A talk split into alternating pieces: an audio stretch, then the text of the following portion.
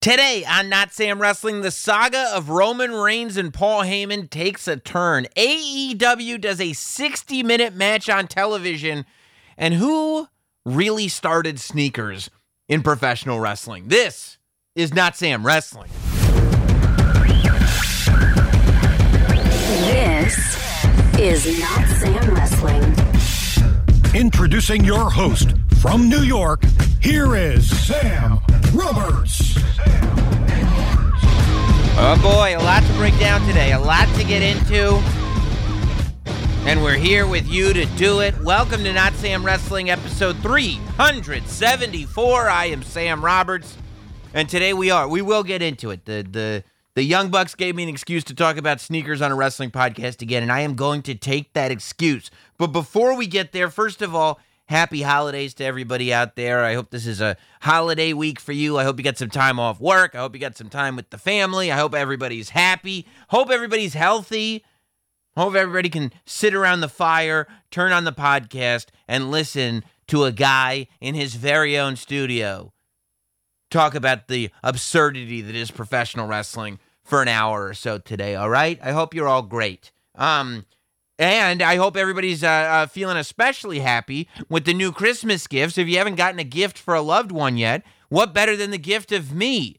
You can go to cameo.com slash not Sam. Jim Norton actually got me to set up a Cameo account. So Jim Nor- uh, uh, uh, cameo.com slash not Sam if you want to disappoint a loved one or a relative with a Sam Roberts cameo. Maybe you got somebody you don't like in your life, and you think that uh, me insulting them on, on the day uh, that Jesus Christ was born uh, would be the way to go. Whatever you want to do, cameo.com slash not Sam. Um, let's talk about it, though. Let's start by talking about SmackDown. Let's start by talking about what happened uh, just last Friday, the way the show ended. Look, I can't say that I understand everything that's happening on SmackDown on any given show, but I can say I still am a fan of everything going on with this Roman Reigns, Paul Heyman, Brock Lesnar stuff. Last week we were talking about Brock Lesnar and how great Brock Lesnar is, how his babyface work this time around, I feel like, is finally bringing a lot of people up to speed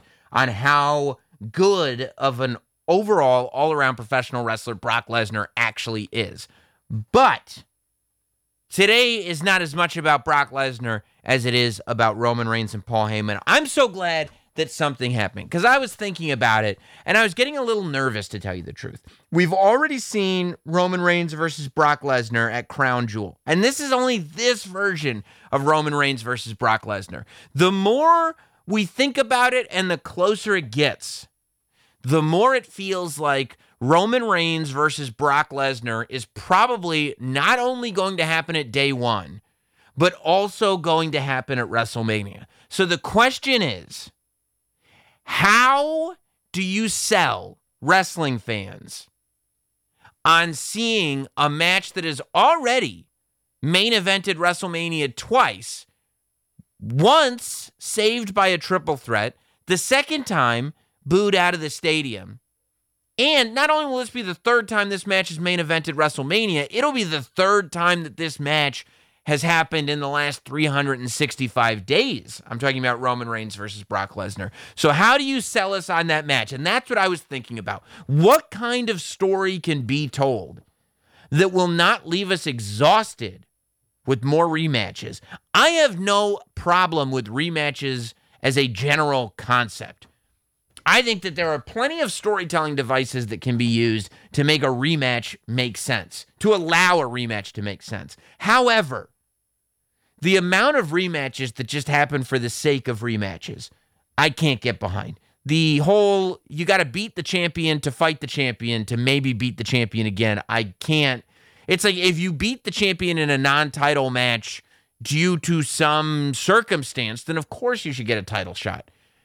But it shouldn't be like the gateway to fighting the champion is to fight the champion. I don't, I'll never understand that. So the question is, in an era where the rematch has become so prevalent, can we convince the audience that we need to see this again? And in order to do that, you need the right story told. I don't think anybody is going into Day One thinking we just saw this match at Crown Jewel, right? Like, I think that the Day One match between Brock Lesnar and Roman Reigns is evidence that rematches don't have to be a bad thing in general. The question is, how do you get to three? Once this makes up for, like, okay, there was a creative ending to the match at Crown Jewel, and we did not get the answer as to what side Paul Heyman is on. So it leads to another match. I think a lot of people assumed that that match would happen at WrestleMania. It's going to happen a lot earlier. It's going to happen at, at Day One. So how do we get to WrestleMania? And I think that question started to be answered this week on SmackDown when Roman Reigns fired Paul Heyman. So we got the answer. Of course, Paul Heyman has known a, a lot about Brock Lesnar's whereabouts as of late. Paul Heyman has somehow been attached to Brock Lesnar, whether it be showing up on SmackDown in Los Angeles, whether it be returning at SummerSlam, whether it be Brock Lesnar showing up at Madison Square Garden. Brock Lesnar has made claims about Paul Heyman knowing, and Paul Heyman is somehow just always there. So I love the way Roman asked, are you an advocate or are you a spokesperson or whatever, you know, the, the wording that Paul Heyman has for Roman Reigns. And Paul Heyman said, finally, finally, Roman pressed him on it. And Paul Heyman said, I am here to protect you from Brock Lesnar. And we're like, whoa. Because that means a couple of things. Number one, in Paul Heyman, we're talking about characters now, obviously. We're talking about the storytelling that's going on here. In Paul Heyman's head, what he is doing, he is doing to support the tribal chief. That Paul Heyman is still working in the best interest of Roman Reigns and therefore still doing his job. However, for the first time, Paul Heyman does not think that Roman Reigns can beat Brock Lesnar. Paul Heyman was not worried about Roman Reigns in the triple threat with Edge and Daniel Bryan. Paul Heyman was not worried about Roman Reigns in the match with John Cena or with Braun Strowman or with any of the other countless superstars that Roman Reigns has defeated. But now, Paul Heyman does not think that Roman Reigns can stop Brock Lesnar. So what does Roman do? Hugs the wise man, fires him, says, and Paul, you're fired. I love that he said thank you for the forty years of service by my family, you know, bringing in the fact that this isn't just bad guy manager Paul Heyman teams with good guy Roman Reigns, making Roman Reigns a bad guy. Like, they weave in the fabric and the history of everything that Roman Reigns actually is in real life and the history that Paul Heyman has within the pro wrestling industry and the way it relates to the N O I E family. And then Superman punches Paul Heyman, leaves Paul Heyman on his ass, knocks him out cold. And just as it would appear that Roman Reigns is about to end Paul Heyman's life, here comes Brock Lesnar to save Paul Heyman, as if maybe Brock Lesnar knew all along. Maybe Brock Lesnar was not lying about Paul Heyman. I thought it was a very compelling way to end, and it left a lot of questions. It leaves you with conversation as to where this story is going to go, which is the way it should be. Now, Day One is in two weeks. Uh, I believe the way the schedule is that the Christmas Eve version of SmackDown will be a new SmackDown, but it's taped. It's not going to be live. And the New Year's Eve version of SmackDown, I don't think is going to be a new show. I think it might be like a best of show or something like that. I think I read that somewhere. So, I don't know, man, as good as this segment was, because again, you know, I mean, this is SmackDown to me. People go like, like SmackDown is, is, is I think, fairly appreciated. A lot of fans love SmackDown. And I think that the main reason for that, honestly, is the Bloodlines story. I... kind of want them to figure out a reason to get Roman, Brock, and Paul Heyman on Raw, just so they can have the time to hit these story beats before the Day One pay-per-view. Because I think that there is a lot of potential right now in a babyface Paul Heyman. I think when you're talking about short-term, you're talking about, you know, two weeks leading up to a pay-per-view and the way athletes are going to be presented as they enter a match on pay-per-view. I think that Roman as a heel with the Usos loyally standing by his side without Paul Heyman is just fine. Because brilliantly, as the story has been told, Paul Heyman has been dependent on Roman Reigns, not the other way around. So the idea that Roman has gotten rid of Paul Heyman feels scarier for Paul than it does for Roman. It doesn't feel scary at all for Roman Reigns. I feel like fans love Paul Heyman so much because he's so good at what he does. Like, he's one of those guys that fans boo because they love him so much, because they know that I don't know one wrestling fan that really sits there and goes, I don't like Paul Heyman. Every, I mean, he's just so incredible at what he does. I think that Brock Lesnar on some levels is the same way. I think that there was actually more hatred toward Brock Lesnar, but I think on most levels, people, there is a love for him. And I think that people wanted to cheer for Brock. And so I think people were pretty happy. That's that's why there is kind of a joy in ponytail, overalled, bearded Brock. Because we can finally cheer for Brock Lesnar without disrupting a story. And I think that Paul Heyman is going to have the same effect. I think that the idea of a babyface Paul Heyman being the advocate for a babyface Brock Lesnar right now, leading up to day one, is going to make for, could make for some great television segments. And I think that that is absolutely the direction they should go in. And that's why I, I wish that they could figure out a way to get those guys on Monday Night Raw, because I want more as we build up to day one. That said, I've been thinking about, like, how do you how do you do this? Like, how do you, because in my mind I go, okay, well, you could, before Paul Heyman got fired, I go, you could have Roman turn on Well, no, I wasn't. It was going to be uh, Paul turns on Roman. You could have Paul turn on Roman at day one and have Brock Lesnar win the title. Roman Reigns wins the Royal Rumble. Roman Reigns goes to WrestleMania to face Brock Lesnar. Um, I like this version better because I was skeptical of that, because I'm like, I, I don't, I think at some point Roman is going to be a babyface. I just don't think that now's the time. I don't think that now's the time to disrupt that apple cart. I think Paul Heyman being a babyface is actually less risky right now than Roman Reigns being a babyface is. I think that the way this is done, though, the way that I would do it, the only way I think to do, I, well, there are, I mean, you could have Paul Heyman lead Brock Lesnar to the championship and, you know, have have that act go forward to WrestleMania. You could have Roman Reigns beat Brock Lesnar even with Paul Heyman in his corner, and now Paul Heyman is screwed. There's there's multiple ways you could go. But for me, what what what creates the most kind of open story going forward is the, is the swerve, is that this whole thing was a swerve.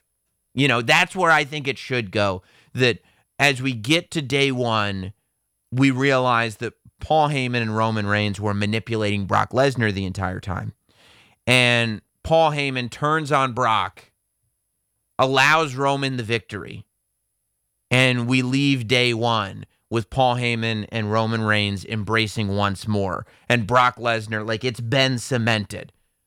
Paul Heyman screwed Brock Lesnar. Roman Reigns and Paul Heyman are together, and they screwed Brock Lesnar.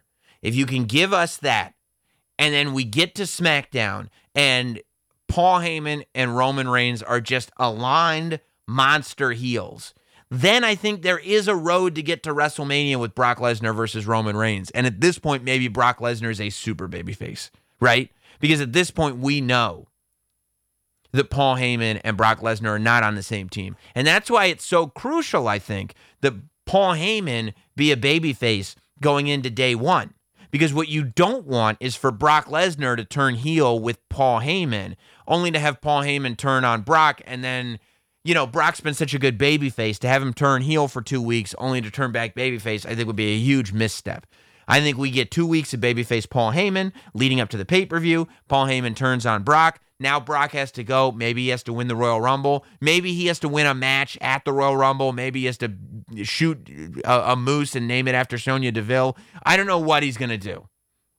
But what I really, what I think would be really interesting is if night one of WrestleMania, and I might have to put some more thought into this, but I love the idea. So there's a there's two people that I want to win the Royal Rumble this year. Neither one of them are Brock Lesnar.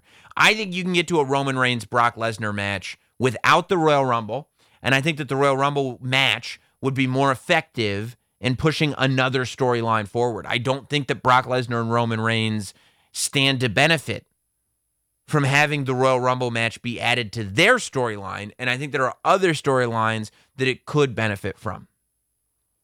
You know, I think uh, I think it could be the year for Riddle to win the Royal Rumble. I think either this year or if not this year, next year. Sometime Riddle has to go to the main event. Riddle has to become a main event player at some point. And, you know, the idea of maybe maybe Randy Orton beating Big E for the title, maybe Randy Orton turning on Riddle, beating Big E for the title, and then Riddle winning the Royal Rumble would lead us to Riddle versus Orton for the W W E Championship at WrestleMania. I love that idea. Or, or you do Rollins winning the Royal Rumble, okay? Here's what I would do. Rollins wins the Royal Rumble.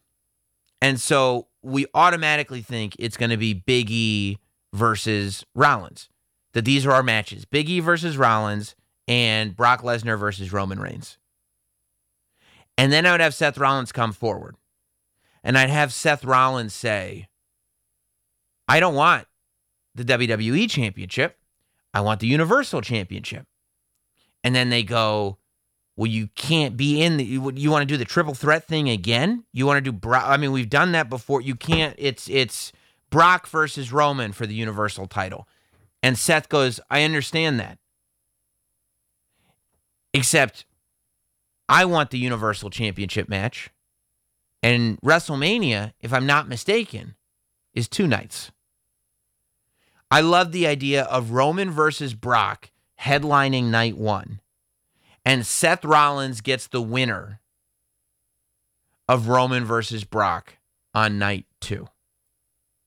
So if Brock Lesnar wins the Universal title, he's got to defend it the next night against Rollins. If Roman can conquer Brock Lesnar, he's got to then defend the title again the next night against Rollins. And I think that, I, I mean, I, for me, right now, today, I could change my mind. But I love the idea of Seth Rollins beating Roman Reigns the night after Roman beats Brock Lesnar for a third time in three hundred sixty-five days. In one calendar year, having Roman beat Brock three times. And then Rollins beats him the next night. I mean, it puts Rollins on top, on top, on top of the mountain. I just, you know, I don't know. I feel like there's some poetry in there. And I also think that Brock versus Rollins or Roman versus Rollins is going to be, it, it, it's enough to get people excited about WrestleMania without knowing the exact match that's going to happen, you know? And I think that you could tell both stories going in. We're driven by the search for better. But when it comes to hiring, the best way to search for a candidate isn't to search at all. Don't search, match with Indeed. Indeed is your matching and hiring platform with over three hundred fifty million global monthly visitors, according to Indeed data, and a matching engine that helps you find quality candidates fast. Leveraging over one hundred forty million qualifications and preferences every day, Indeed's matching engine is constantly learning from your preferences. Join more than three point five million businesses worldwide that use Indeed to hire great talent fast. And listeners of this show will get a seventy-five dollars sponsored job credit to get your jobs more visibility at Indeed.com slash Blue Wire. Just go to Indeed.com slash Blue Wire right now and support our show by saying you heard about Indeed on this podcast. Indeed.com slash Blue Wire. Terms and conditions apply. Need to hire? You need Indeed. I think that you could tell both stories going in so that it's not obvious as to which one of the two is going to get the Rollins match, and so that maybe at the next pay-per-view, Brock comes back and wants a match with Rollins. Or maybe that doesn't happen until later on, because maybe you don't want Brock to lose again against Rollins like one pay-per-view later. But maybe at SummerSlam, Brock comes back to face Rollins. You know, maybe you do Lashley versus Big E or something like that. I don't know. I don't know. But, I mean, we'll talk about it more as WrestleMania approaches, but that's kind of where my head's at. All I know is for day one, that's what I'm thinking. Uh, Heyman reveals that the whole time it was a swerve. Uh, looking at the day one card so far, because they've announced a bunch of matches, clearly this is not being treated like a throwaway pay-per-view. Clearly day one is being treated like a major, major show, because the card is pretty nuts. The card is a lot bigger than a lot of W W E pay-per-views are, to tell you the truth. Um, we're looking at, of course, uh, like I said, Brock Lesnar versus Roman Reigns. I feel like that's clearly going to headline. We've now got a fatal four-way. Big E, Rollins, Kevin Owens, and Lashley. And this one's very interesting, because we found out this week that Kevin Owens has signed a new deal with W W E. I think that a lot of people thought Kevin Owens would be the next on that Daniel Bryan, Adam Cole train to A E W. I don't think enough is being made out of it, to tell you the truth. You know, I think there was a time where it was like a given. People looked at A E W like it was where everybody wanted to be, and all all anybody was doing, all Kevin Owens, Sami Zayn, all anybody's doing is waiting for their W W E contract to expire so they can go to A E W. And I think the fact that he went and signed a multi-year deal with W W E when he could have gone over there is big, and it makes you wonder why. You know, is it because W W E is just offering a ton of money and he went with the paycheck? I I, I have to believe that it's more than that. Is it because he was concerned about how many people are going over there and where he would even fit in? You know, I and, and to tell you the truth, is Kevin Owens... I mean, he's, he's, a, he's a big fish over there in A E W for sure. But based on the other people that have gone over there, is Kevin Owens a bigger act in A E W than he is in W W E? I don't know. But the most important part about all this is that I think a lot of people looked at this fatal four-way and Kevin Owens' inclusion in it as potentially Kevin Owens' last big match in W W E, and they're just going to have him take the pin. I've heard podcasts say this. Well, Kevin Owens, they're doing a fatal four-way because Kevin Owens isn't going to sign, and they'll just have him take the pin and move on. That's why whenever anybody speaks matter-of-factly, like, I try to make it really clear on this show that I'm expressing my opinion or just giving, like, here's the way I would do it. You listen to some shows, and they're just telling you, they're like, well, I mean, there is Kevin Owens is in this thing, so he could take the pin because he's gone after the. And it's like, none of that's true. He's not gone after this. He signed a multi-year deal. We didn't know going in. And and W W E, who who knows why they put him in? Maybe they were confident that he would re-sign. Maybe they did want him to be in there. Maybe it was all the things. Maybe they said if he re-signs, great. If he doesn't re-sign, he could take the pin. This could be a negotiation tactic where we'll put him in a main event so he feels like he's being used properly as we're negotiating with him. There's millions of reasons he could be in. Or they're just like, this will be the best match for the pay-per-view. That's possible too.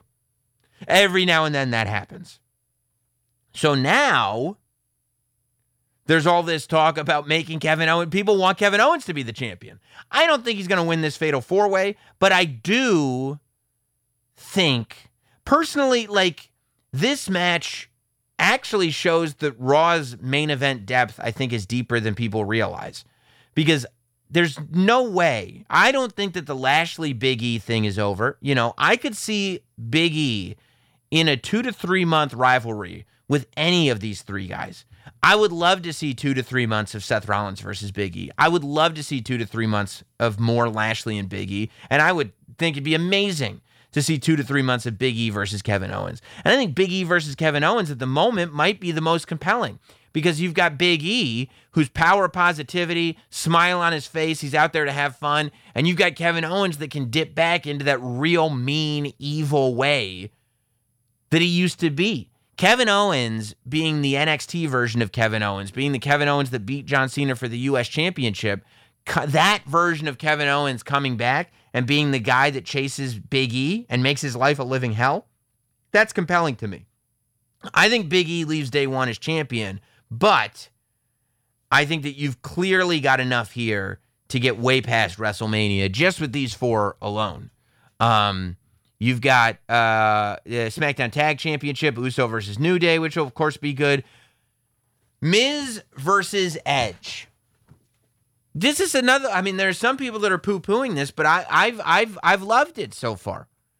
I think it's great. I think Miz is very underrated, um, especially as a storyteller. I think that this is something that Edge can sink his teeth into. I like that they're going back into the past. I like that they're looking at the two of them. I like that, that, that the Miz is taking ownership over the fact that he was way more famous than anybody else was. Uh, I, I thought their I thought that their uh, Miz T V segment last week was a highlight of Raw for sure. And this week they're doing, I think, Maryse in the Edge talk show. Um, so, yeah, I think it'll be good. I think it'll be good. I think Maryse is always good with Miz. Maryse brings out the best in Miz. That act together is money. And, yeah, I, I, I think Miz versus Edge is going to be even better than people realize still. Uh, Becky Lynch versus Liv Morgan. I mean, if ever there was a time, right? If ever there was a time to kind of shock the world, if ever there was a time to kind of maybe try to get over a new star or just, you know, I don't know. I, I feel like Liv Morgan winning the title at Day One would set Becky Lynch up on a nice quest to go. I mean, it's complicated because Becky Lynch as a babyface chasing a title all the way to WrestleMania is fantastic. But Becky Lynch as a heel chasing the title to WrestleMania only to win is not as good. You know, part of Becky Lynch's character is the whole Conor McGregor thing. And Conor McGregor doesn't have the same strut when he starts losing belts. So, you know, as much as I think it would be amazing to see Liv get this win and it would make a star and it would put her on the map, I just don't know what that Becky Lynch character is. Becky, the Becky Lynch character is similar to the Roman Reigns character, where you've got these, the, the one of the bases of the characters is that they win, is that they're the most famous people on the show and that they always win matches. But, you know, maybe this is the time. It feels like it might be the time, unless maybe Liv wins the Royal Rumble, I, you know, but do we need to see another Liv versus Becky match after this? I, yeah, I feel like unless the title switches, there's no need. I You could give, you know, it wouldn't be the worst thing in the world. Here's what I might do. There's a pay-per-view in February. I think, I think, I don't think that they've named what it is, but I feel like on that calendar, there was Day One, then at the end of January was the Royal Rumble, then there's a pay-per-view in February, and then WrestleMania. So I feel like the way to go is to give Liv the title here. Have her hold the title for a couple of months. Have somebody else win the Royal Rumble. Then Liv drops the title in February. Becky Lynch gets it back.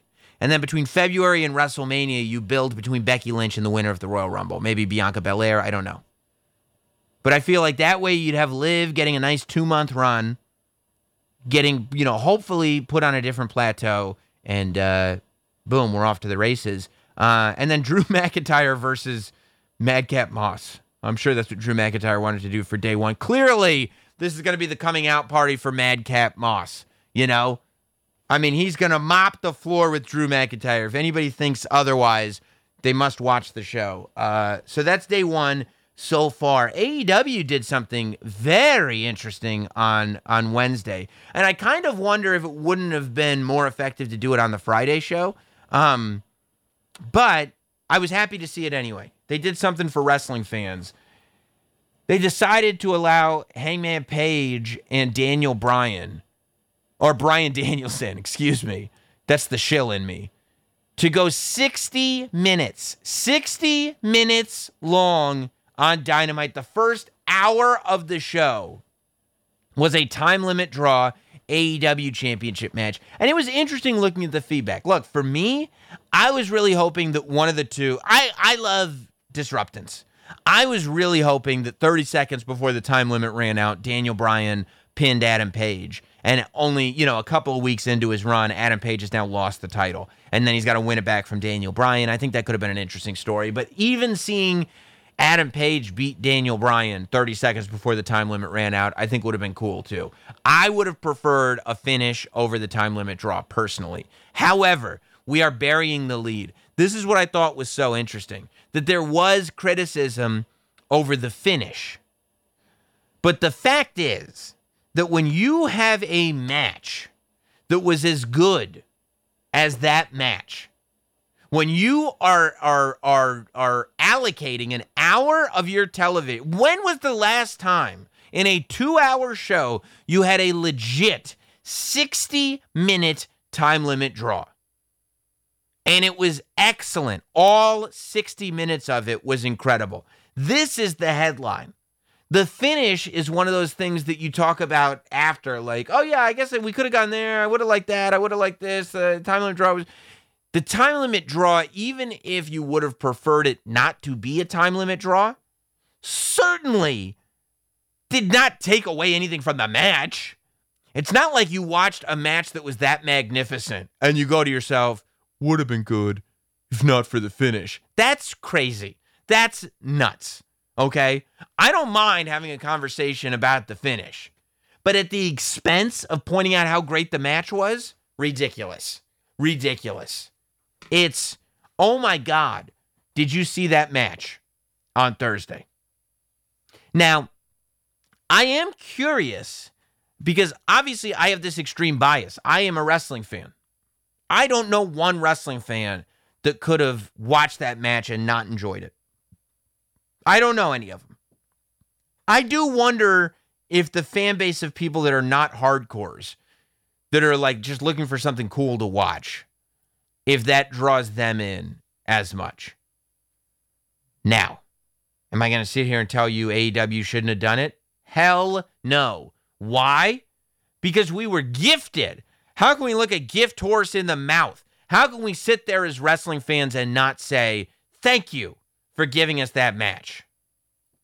But I do wonder. Yeah, so the only thing I wonder about doing it on a Friday is, would it have made more sense to put it on Friday, take up the entire Rampage, which would have been historic, like the whole show was one match, and then have people going like, oh my God, you got to watch this match that happened on a Friday. Um, you know, I, I I don't think it really matters ultimately. Like the headline here is, holy shit, there was an amazing match, but just food for thought.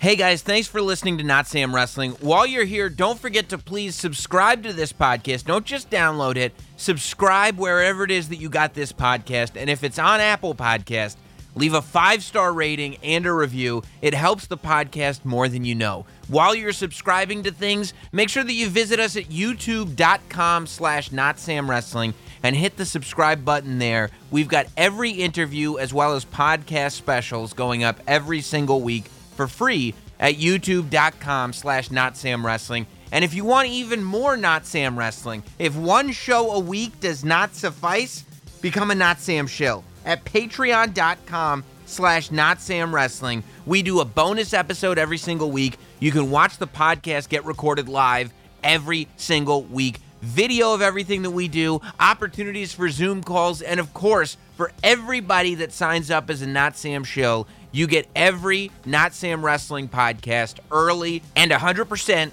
ad free. Thank you for listening to the show and for your continued support of Not Sam Wrestling. Um, speaking of food for thought, there was uh, there's a very interesting comment made on Sneaker Shopping. Sneaker Shopping is a hugely successful show uh, that my friend uh, Joe LaPuma hosts. Uh, lots of wrestlers have been on it before. Uh, Roman Reigns was just on it recently. C M Punk was just on it recently. But uh, the Young Bucks were on it uh, uh, very, very recently on the newest episode. And boy, did they stir it up again, like only those Bucks can do. Listen to this. A little bit. I saw it even like ten minutes before you guys came. You guys saying that you started sneakers and wrestling. I just saw do someone believe, pick that up. Like, do, all, do, do you believe that? Did, like, we had Shane McMahon on the show. First of all, I love that they're laughing. Like, it, it kind of answers your question with the way they laugh, but yeah. Years right. ago, is there anyone oh, that inspired you? You even said Bret Hart, but I do think, you believe that? I think with us, everything that you see or read about us, take it with a grain of salt, because we're always working. We're always trying to get a reaction. Okay. I feel like we actually made it a trend, though. Okay. Because if you go on He's Instagram now, no, it's full. It's almost like he was like, he was like trying to take the kayfabe out of it, and then Nick was like, no, bro. Like, let's not take the kayfabe out of it. Let's like, like he wasn't like Matt was sitting there going like, okay, we're gonna let everybody in on the fact that we're trolling, and Nick was like, uh, rule number one of trolling: never admit that you're trolling. It's, it's true. If you go, if you look on Instagram or Twitter or any social media, you'll see wrestlers in sneakers, and that wasn't a thing like three, four years ago. Yeah, like Shane O'Mac might have been the first guy to do it, but I don't think all the wrestlers were copying it. So maybe maybe Shane's the, like the, we were talking about being O G. Maybe right. he's the O G of the, wearing sneakers okay. in the I ring. I think we helped make it trendy. Okay. Yeah, now everybody's doing it. I think because like we've said, hey, it's okay to do this. You don't have to wear wrestling boots. Right. Like he said, back in the day, if I showed up, what, fifteen years ago in the ring with sneakers, yeah. all the veterans would have they would have kicked my ass. Yeah, really? They yeah. go, you got to have wrestling yeah. boots. This isn't legit. You're not trained. Yeah. yeah. Yeah. It's it's part of like, it, it was part of the business right. back then. I do like that Nick is more pro wrestling and Matt is trying to be mainstream here, but this this is this is this is a much bigger question. So now multiple times the Young Bucks have said that they started the sneakers and wrestling trend. This is absurd. Of course the Young Bucks did not start the sneakers and wrestling trend. However, if you read the stuff that the Young Bucks put out on the internet, and you just take it like you're reading their memoir, you just read it as one hundred percent truth and get mad at it, then you've fallen for it. I mean, this is what the internet is used for.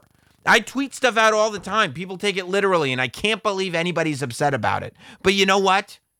I guess that's how people read it. It's so weird with wrestling fans who grew up, all of us grew up understanding the difference between real life and entertainment, and understanding that we are being presented a product that is entertainment, not real life.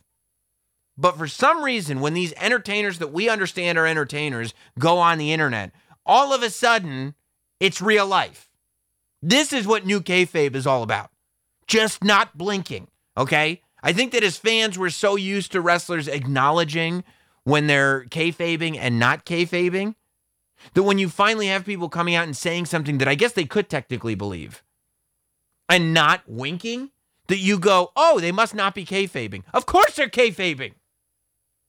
But regardless, we should still have this conversation, because some people do come to the defense. They go, the Young Bucks did start the sneaker trend. Who was doing that? And and and it goes much deeper than just the sneaker trend. It goes much deeper than who wrestled in sneakers first, right? Because people started digging through the internet and they found a picture of the Killer Bees wearing some black and yellow Nike Dunks in the late eighties. Does that mean Jumpin' Jim Brunzell gets credit? You better not tell the Iron Sheik that Jim Brunzell gets credit for bringing sneakers to wrestling. It's not about wearing sneakers in the ring. It's about bringing sneaker culture to wrestling. And the Young Bucks did do something original, okay? Because sneaker culture is bigger than just one thing. It's like wrestling. There's multiple different types of wrestling fans. You can't just go out there and portray a wrestling fan on, you know, on some other form of entertainment. You either have to, you could be a basement dweller wrestling fan, or or or a wrestling fan at a bar, or a wrestling fan that loves wrestling, or a wrestling fan that hates wrestling. Like, there's different segments of wrestling fans, for sure. A wrestling fan that only watches A E W, a wrestling fan that only watches W W E, a wrestling fan that only watches indie wrestling, or some of those weird wrestling fans that just like to watch everything. And there's lots of different types, and it's the same way in the sneaker world. The Young Bucks, they represent the type of sneaker fan that just wears whatever's cool. The hype beast. Let's be honest. I mean, the Young Bucks are not at the, weren't at the forefront of sneaker trends. They were wearing mids, for God's sake, for years. When they first started wearing sneakers, they were mids. They weren't the coolest things in the world.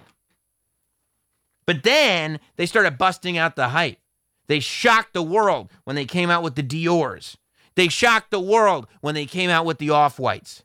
They shocked the world when they stuck thumbtacks on the bottom of those Travis Scott fragments. These are are, are sneakers that, that make a difference in the sneaker world. And the Young Bucks brought them here. However, what the Young Bucks did was portrayed themselves as people who would come in to a tremendous amount of money and were using that money to co-opt this trend and wear just whatever was the most hype thing. And guess what? It was perfect because they're heels. They gave you a reason. They said, how can we make people hate us? From the tip of our toe to the top of our head.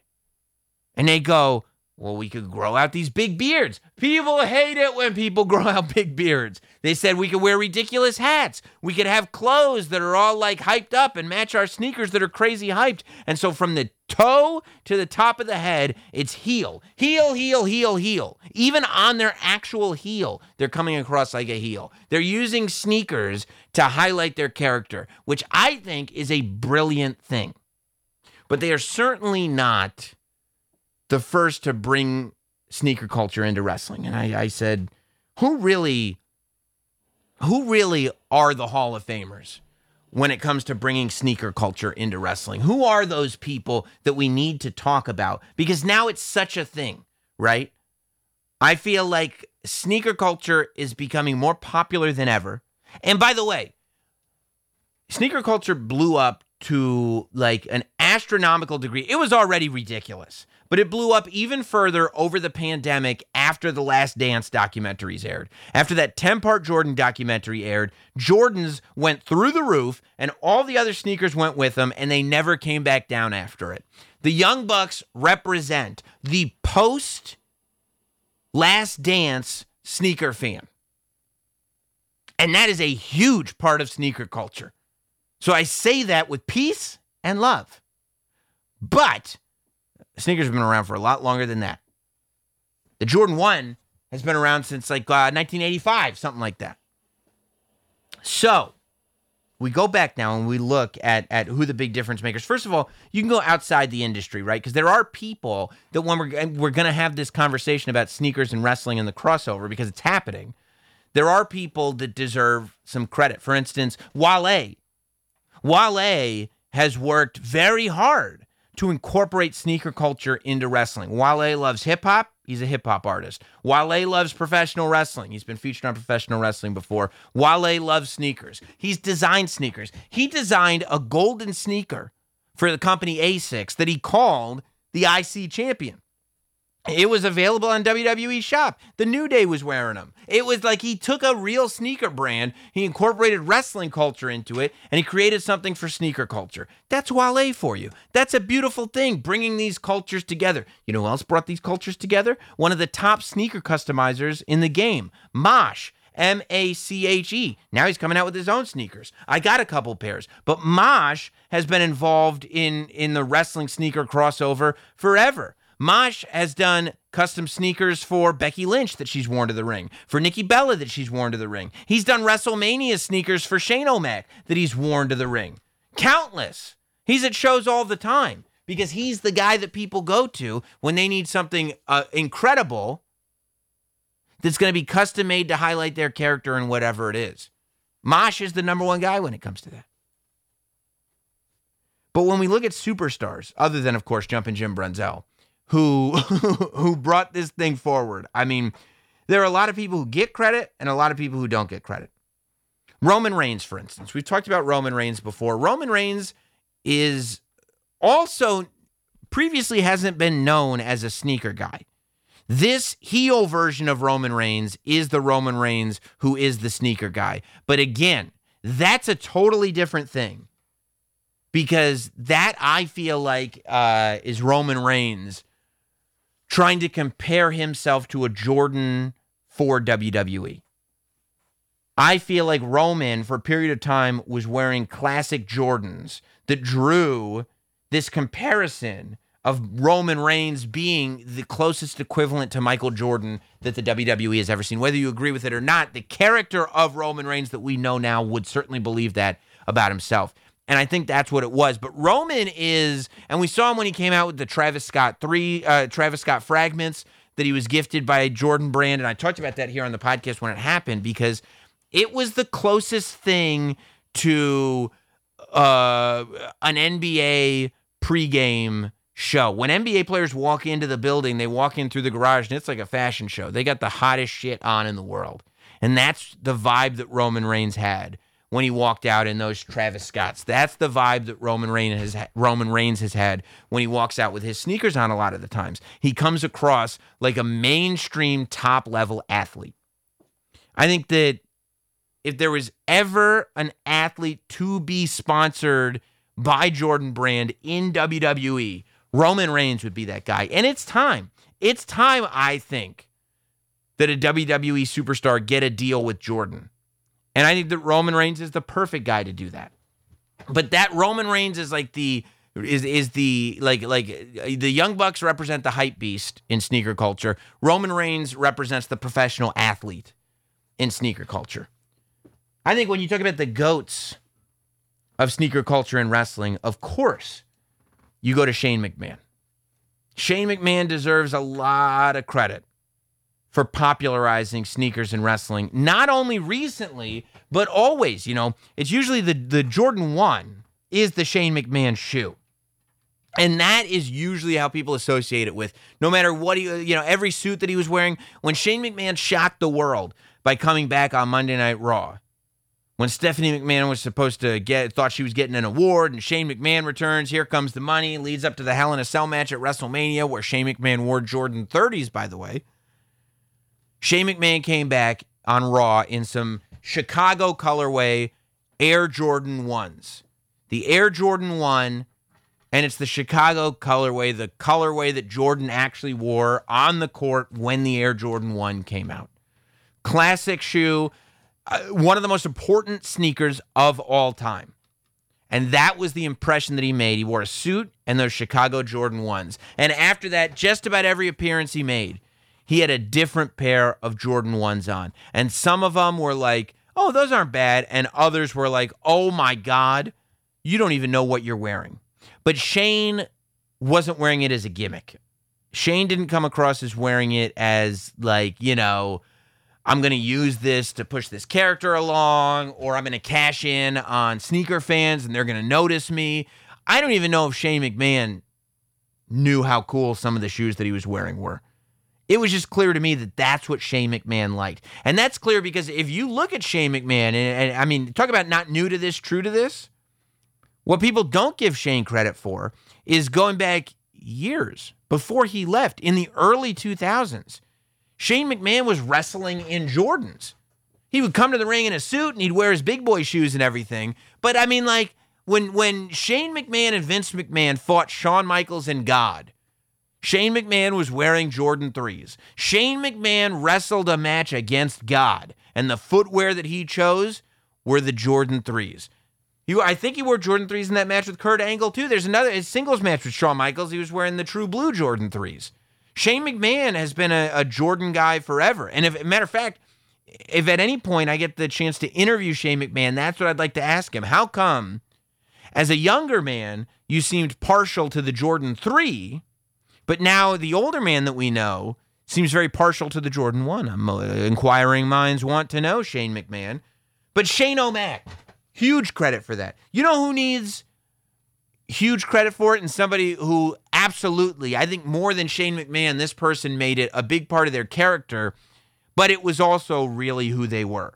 And also because this person, I think their character had a lot to do with who they really are. That was, of course, Enzo. My name is Enzo Amore. Enzo, not only would he come out in some hype stuff, Enzo never wore the same pair of sneakers twice in W W E. I think early in the N X T run, you could see him wearing the same sneakers in different matches. But once he got on the W W E roster, he never wore the same pair of sneakers twice. And he cared deeply about what sneakers he was wearing to every show. And he'd wear almost always Jordans, but every now and then you'd see him. I think he wore some Kyries at one point. I, you know, I don't remember what else he wore. But Enzo was Enzo was the type of sneaker guy who I would sit down and talk about sneakers with, and we'd be there all day. We could talk for hours. Like, it wasn't just, oh, yeah, I just saw these sneakers on the internet. It was, yeah, let's talk about this that's coming out, and that's coming out. Now it's supposed to come out, but that's not coming out till there. It, you, it's like Star Wars geeks talking about Star Wars. Like, we could sit there for hours and talk about shoes. Enzo, and and Enzo, his whole character radiated. Like, he he he was sneaker culture. Like, Enzo's character was not the athlete, was not the hype beast that just got into sneakers. Enzo's character was the guy who grew up on the East Coast where sneakers were everything, and he's been into sneakers since he was a kid, and the first thing he did when he got money is buy sneakers. That's Enzo. So Enzo needs to one hundred percent be on this list. When we talk about some of the women associated uh, with Enzo, certainly Carmella. I mean, for a while, I think that that was more the Staten Island Carmella character. But you know, speaking of women, who doesn't get a lot of credit for bringing sneakers out? Liv Morgan, heavy into sneakers in the beginning of this thing. I don't think she, I, I don't know if she wears them now anymore or not. I don't know if the new version, but like Riot Squad era Liv Morgan, N X T era Liv Morgan. Liv Morgan was heavy into that sneaker life from years. Year, not just within the last year. Liv Morgan has been heavy into that sneaker life since before she got on the main roster. You know who else? You know, somebody who's not even in W W E or A E W that deserves a lot of credit for being in this sneaker game is, is Chris Bay from Impact. Chris Bay. So there was one of the one of the biggest sneakers of the year this year. This is when I knew that Chris Bay was like, yeah, this is a sneaker dude. I mean, I see him on Twitter and Instagram and stuff. He's always got pictures of sneakers and stuff, but I was like, oh no, this is this is a guy who it's a big part of his life. Like a lot of us sneaker fans. It's a, I mean, if you're not a sneaker fan, it's probably very weird to you. But if people are not a wrestling fan, our passions are very weird to them. So it's just, I mean, it's all the same thing. But when I realized this was a big thing for Chris Bay was, one of the biggest shoes that Nike put out in twenty twenty-one is the Chunky Dunky. And it is a Nike Dunk sneaker in collaboration with Ben and Jerry's ice cream.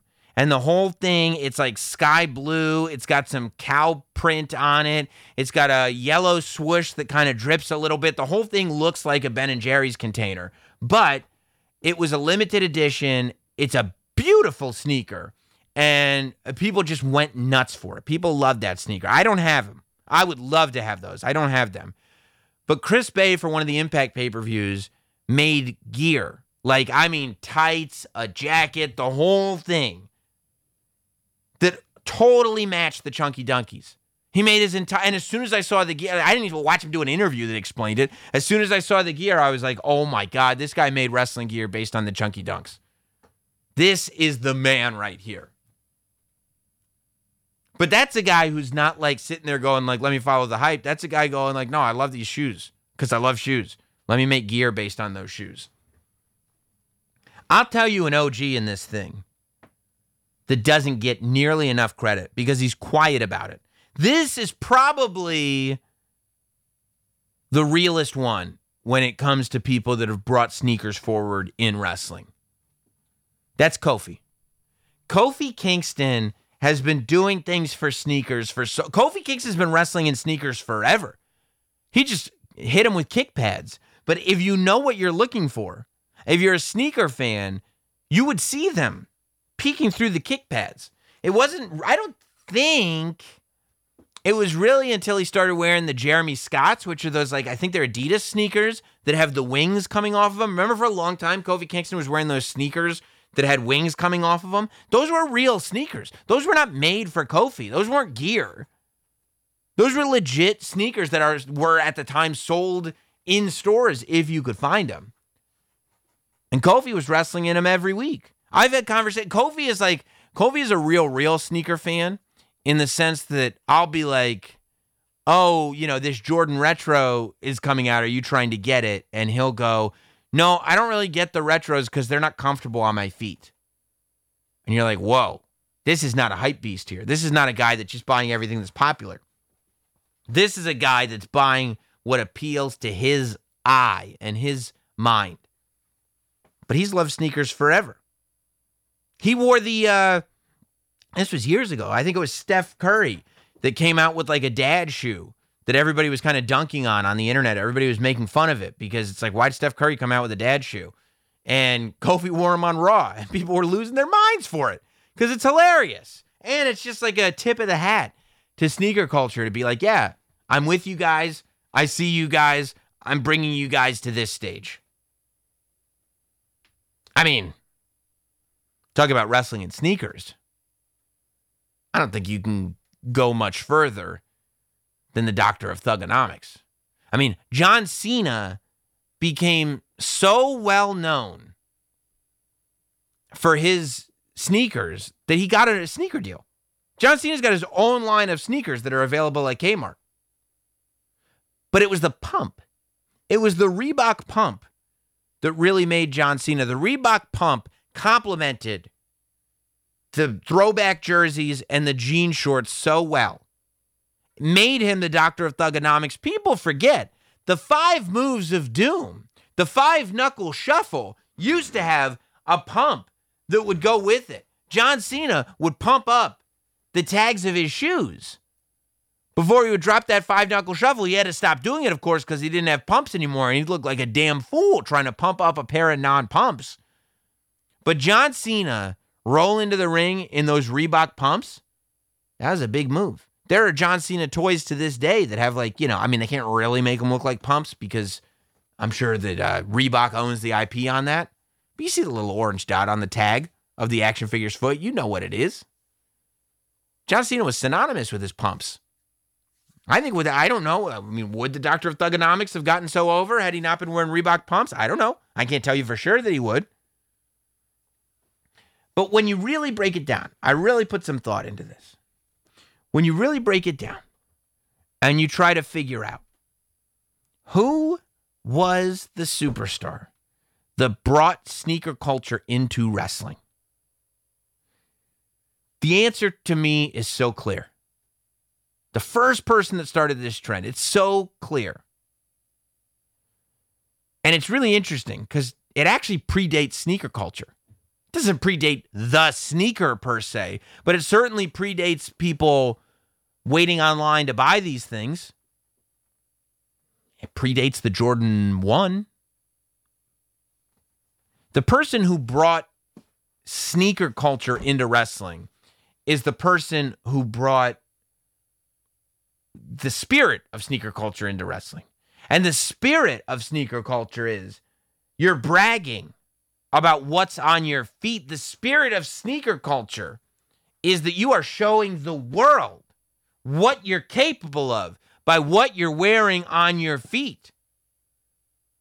So much of sneaker culture is the simple statement, my shoes cost more than your house. Duh!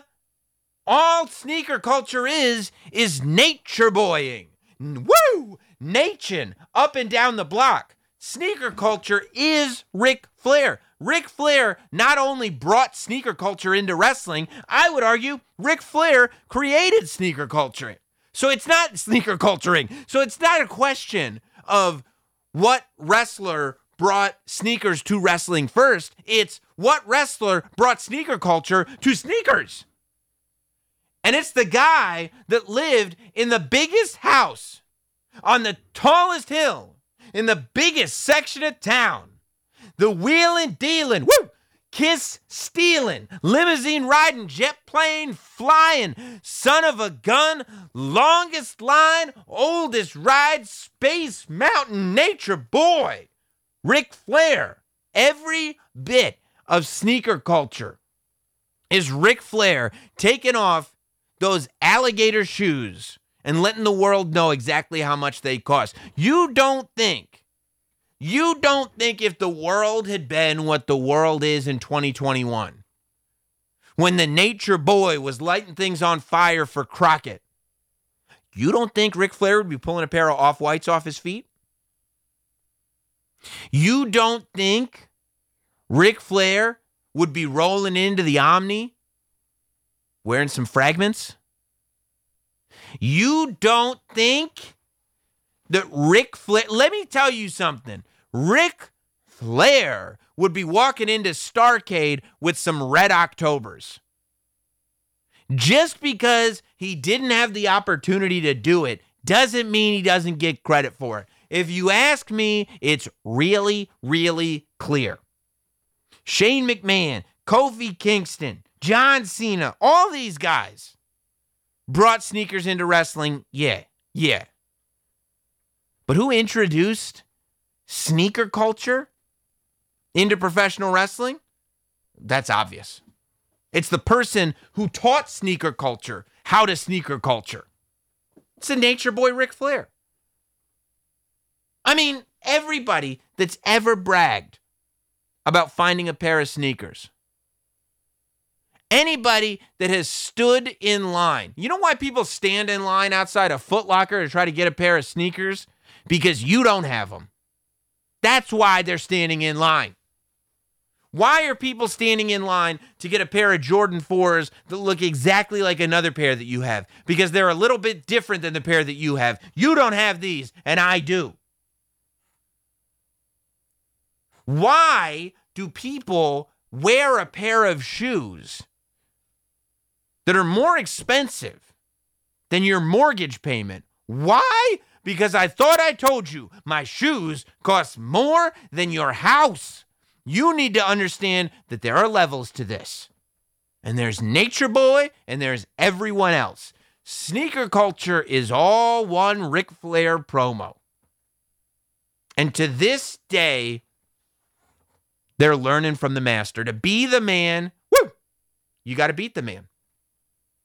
I truly believe that all of it, all of it, even what the Young Bucks are doing, when they show up to Double or Nothing with the most exp- when they when the Young Bucks show up on A E W T V with a pair of Dior Jordan ones that are way too expensive for anybody at home to buy. That's why they're wearing them. So that we want to boo them even more. Because the amount of money that's on their feet is more than what's in our paycheck. And what, what is the difference between that and showing up on the Superstation with a pair of alligator shoes? You know what the answer is? Absolutely nothing. Who brought sneaker culture to wrestling? The Nature Boy. The man, Ric Flair. I hope that you feel like this has been settled. I hope that I was able to put some, some information into your head. I hope that if you need more Sam Roberts content, that you're going to hit us up. Don't forget the YouTube channel. I'm putting clips up from every podcast, youtube.com slash not Sam Wrestling. You can also see all our interviews there. You can go to my non-wrestling YouTube page where I'm doing episodes of Sam Roberts Now, as well as Sopranos Prima Volta. That's youtube.com slash not Sam. Don't forget to go to Apple or Spotify or wherever you get this podcast. Make sure that you're subscribed to this podcast. Make sure that you've left a review. Make sure that you hit a five-star rating on the deal. If you need more Sam Roberts, you can subscribe, become a Not Sam shill. Join us on Discord. Get the shows early and ad-free. Get a bonus show every week. Join us on Zoom. Whatever you want to do. At patreon.com slash not Sam Wrestling. You'll also get to see me record this live every single week. Uh, and of course, if you're looking for a last minute gift for anybody, I'm on Cameo for the holiday season. I feel like such an idiot even saying it, but I would love to record a video for you at cameo.com slash not Sam. Happy holidays, everybody. We will see you next week here on Not Sam Wrestling. Thanks for listening. Follow at Not Sam on Twitter, Instagram, Facebook, and YouTube. Rate, review, and subscribe. This has been Not Sam Wrestling.